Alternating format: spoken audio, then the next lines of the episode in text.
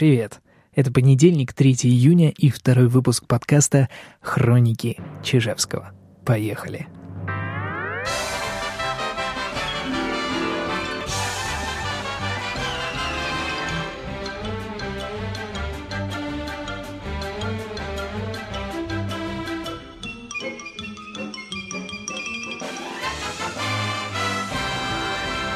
Ну что, если обсуждать те новости, которые произошли за последние дни, то, безусловно, стоит отметить, э, пожалуй, ну, главную лично для меня новость, которая пришла с Камчатки. Э, там произошло очередное убийство на почве гомофобии. Троих молодых людей задержали, и их подозревают в, уби в убийстве замдиректора местного аэропорта. Э, по версии следствия, мотивом преступления стала сексуальная ориентация убитого. И вы знаете, Честно говоря, для меня это некоторый шок, с одной стороны, потому что ну, никто не ожидал, что буквально там через три недели после того, как убили Владислава Тарнового, последуют следующие преступления, и, соответственно, возникает вопрос, что будет дальше? Будут ли у нас каждые три недели, каждые три недели убивать людей на почве гомофобии, или, может быть, все-таки что-то изменится и как-то остановит эту волну? Я надеюсь, что волна будет остановлена, и никто больше не пострадает. Но важный момент момент, безусловно, заключается в том, что кое-что изменилось в мировоззрении наших органов. А, сегодня а, органы не скрывают того, что убийство произошло на почве гомофобии. И вот это вот убийство а, как раз-таки, оно действительно знаковое, потому что до этого, ну, если мне не изменяет память, никогда не было в России такого, чтобы следственные органы заявляли о том, что убийство совершено на почве гомофобии несмотря на всю ужасность этой ситуации, безусловно, это для наших органов, э, для Следственного комитета очень большой шаг вперед. И, конечно, нельзя не сказать им э, спасибо за то, что они не скрывают того, что убили именно на почве гомофобии. Э, сегодня, к сожалению, не будет но рубрики «Регионы», ну и вообще я все выходные провел на пляже, поэтому сгорел, под солнышком и чувствую себя не очень хорошо, поэтому не буду особенно долгим. А нельзя не уделить внимание тому, что происходит у нас, ну, не у нас, тому, что происходит у турков в Турции. А, почитав информацию о том, что там происходит, безусловно, радуешься, Потому что, ну, опять же, ни одна новость не бывает э, исключительно хорошей или исключительно плохой. За исключением, вот, пожалуй, предпоследней новости, которую я вам сегодня расскажу. А в Турции э, ситуация следующая. Есть... Э, премьер-министр Турции Эрдоган, который вовсю реставрирует исламскую Турецкую республику, а, фактически Исламскую империю, и жаждет там а, сделать э, кучу всяких безумных совершенно вещей. И в последние дни против него начались волнения, потому что э, он решил снести Дом культуры имени Ататюрка и построить там мечеть на 3 миллиона верующих. Ататюрк, насколько я понял из информации, которую успел прочитать за сегодня, это человек, ну, естественно, я никогда не сталкивался с историей Турции настолько тесно, но, судя по той информации, которую я прочитал, это человек, который э, построил современную Турцию и который позволил Турции стать э, европейской цивилизованной страной, страной, а, который, да, возможно, был диктатором, но, тем не менее, изменил страну и направил ее в сторону либерализма, в сторону свободы.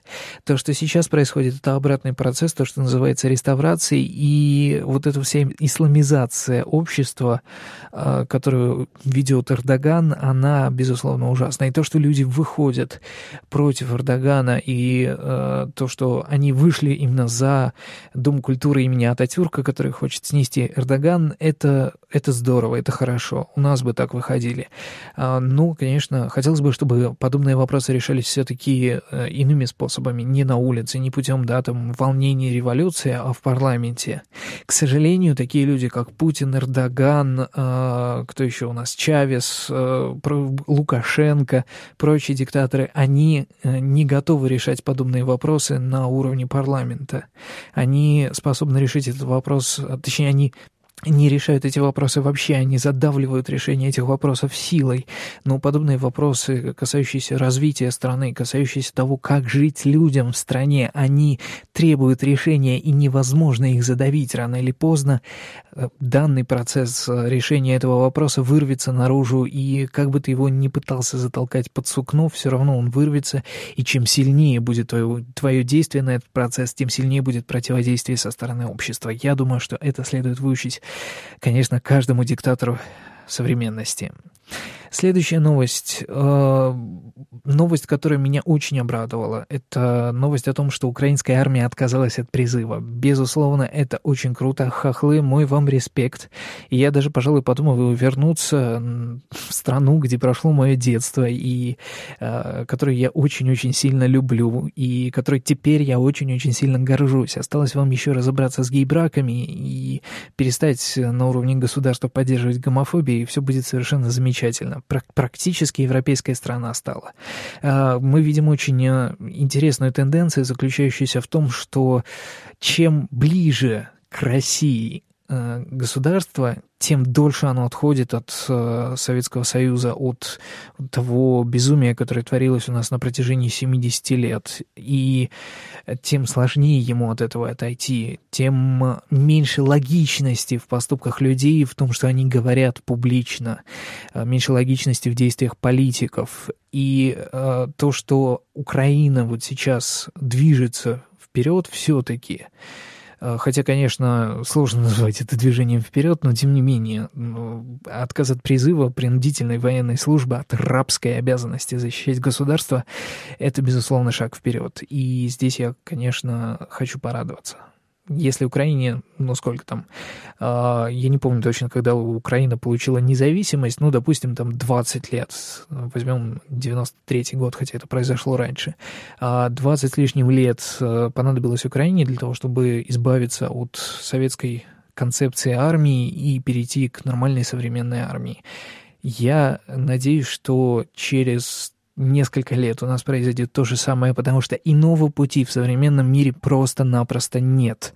А, это бессмысленно, безрассудно и ужасно отбирать у людей, а, неважно сколько времени, полгода, год, два года, неважно сколько времени отбирать у людей в самом расцвете сил на то, чтобы они, извините, картошку чистили. Если вам действительно нужно, чтобы эти люди были готовы да, там, встать на защиту Родины, то, во-первых, нужно, чтобы они были готовы сами встать на защиту Родины. А вот, например, те люди, которых насильно отправляют, они, я не уверен, что встанут на защиту этой Родины, которая украла у них год или два.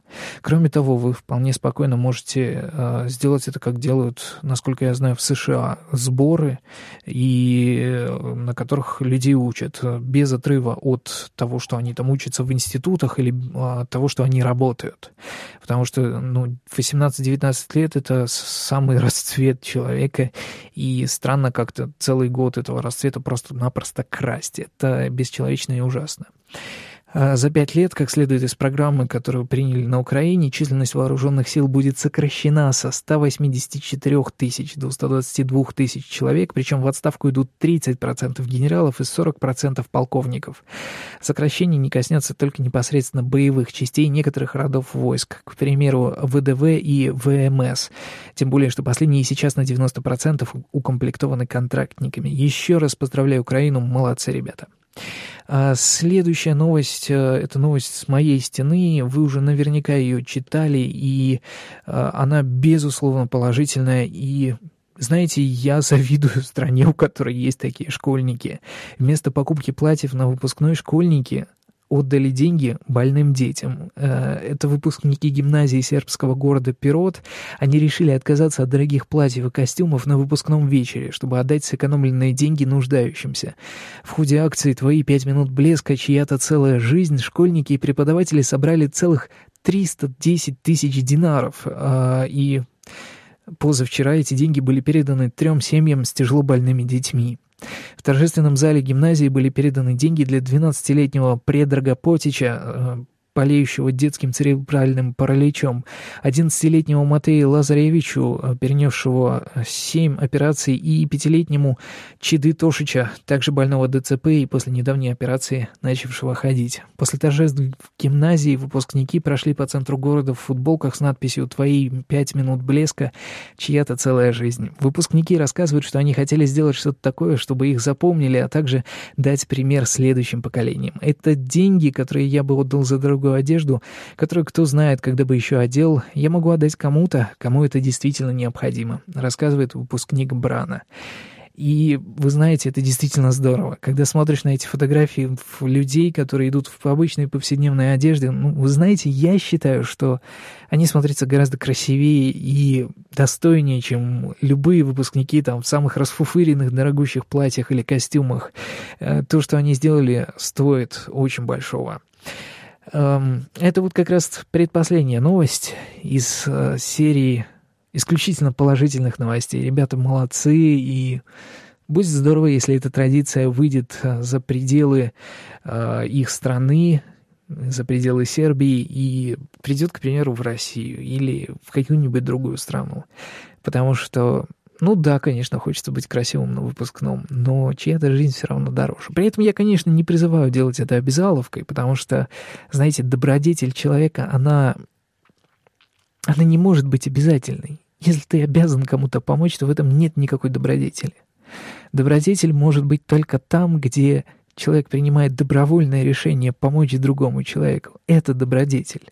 Добровольный отказ от собственного, э, от собственных каких-то удовлетворения собственных каких-то потребностей, от, э, того, чтобы сделать себе что-то приятное, ради того, чтобы спасти другого человека, помочь другому человеку. Вот это благотворительность, вот это доброта, а не то, что человек, да, там обязан э, ежемесячно отчислять 13% со своей зарплаты, чтобы помочь пенсионерам или кому-нибудь еще. Это не доброта, это обязаловка.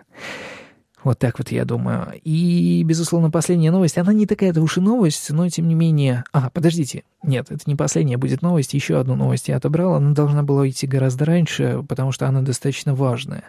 А, это история с Вадимом Коровиным, а, который якобы наехал на сотрудника ДПС. А, об этом уже говорила Юлия Латынина, и если вы ее слушаете, то наверняка вы более-менее знаете об этой истории, но не могу не отметить то, что она совершенно какая-то безумная, потому что а, если вы э, считаете, что человек наехал на сотрудника ДПС, то зачем вы стираете э, доказательства этого? А а у Вадима Коровина был видеорегистратор, на котором, соответственно, весь этот инцидент был записан, но сотрудники ГАИ стерли. Немного вдаваясь в подробности, расскажу о том, что он не уступил дорогу, еду, дорогу едущему по встречке кортежу либо замминистра МВД, либо самому министру МВД. И в итоге э, на него наехали гайцы, и теперь считается, что он кого-то там сбил. При этом у гаишников, э, или как они сейчас называются, э, нет никаких доказательств фактически того, что он кого-то сбил, э, только разве только что их личные показания. Ну, в общем, интересно. Ситуация там достаточно интересная, потому что, опять же, логика против гаишников. А в случае, если есть, ну вот, знаете, мое личное мнение, если есть у вас показательства сотрудника органов внутренних дел, а, показания сотрудника органов внутренних дел, с одной стороны, из а, потерпевшего или виновного, виновного, не потерпевшего, с другой стороны, то, безусловно, верить нужно сотруднику внутренних дел. Но если у вас есть показания сотрудников внутренних дел и а, факты, свидетельствующие о том, что они лгут, эти показания, я считаю, необходимо считать недостоверными и привлекать сотрудников органов внутренних дел за ложный донос.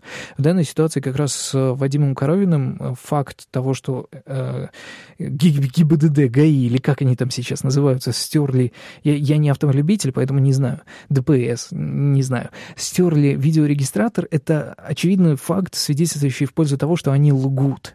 И в данной ситуации, безусловно, я считаю, справедливый частный суд должен привлекать к ответственности э, сотрудников полиции. Если вы слушали э, Юлию Латынину, как я уже сказал, там гораздо подробнее этот случай разобран. Но в этот раз, в эту субботу, и, наверное, по понедельникам я часто буду обсуждать Юлию Латынину, она такая достаточно интересная личность, а в эту субботу Юля меня немножко разочаровала. Юлия периодически говорит достаточно интересные вещи, которые э, интересно слушать. Но иногда она противоречит сама себе. Она говорит о том, что не нужно а, придумывать теории заговора там, где можно все объяснить простым идиотизмом, и в то же время говорит о том, что у нас а, существует какая-то теория заговора против а, министра здравоохранения, а, министра образования. И а, Ливанова.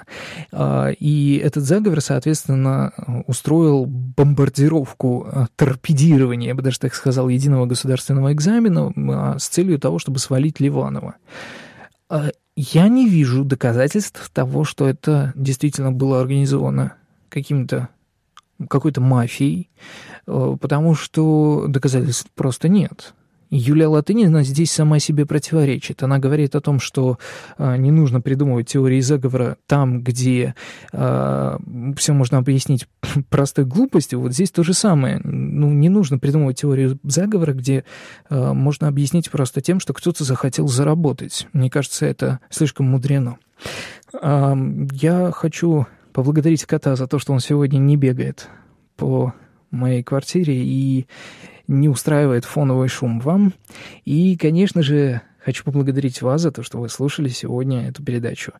Э, услышимся завтра, и завтра у нас будет рубрика «Регион», я надеюсь.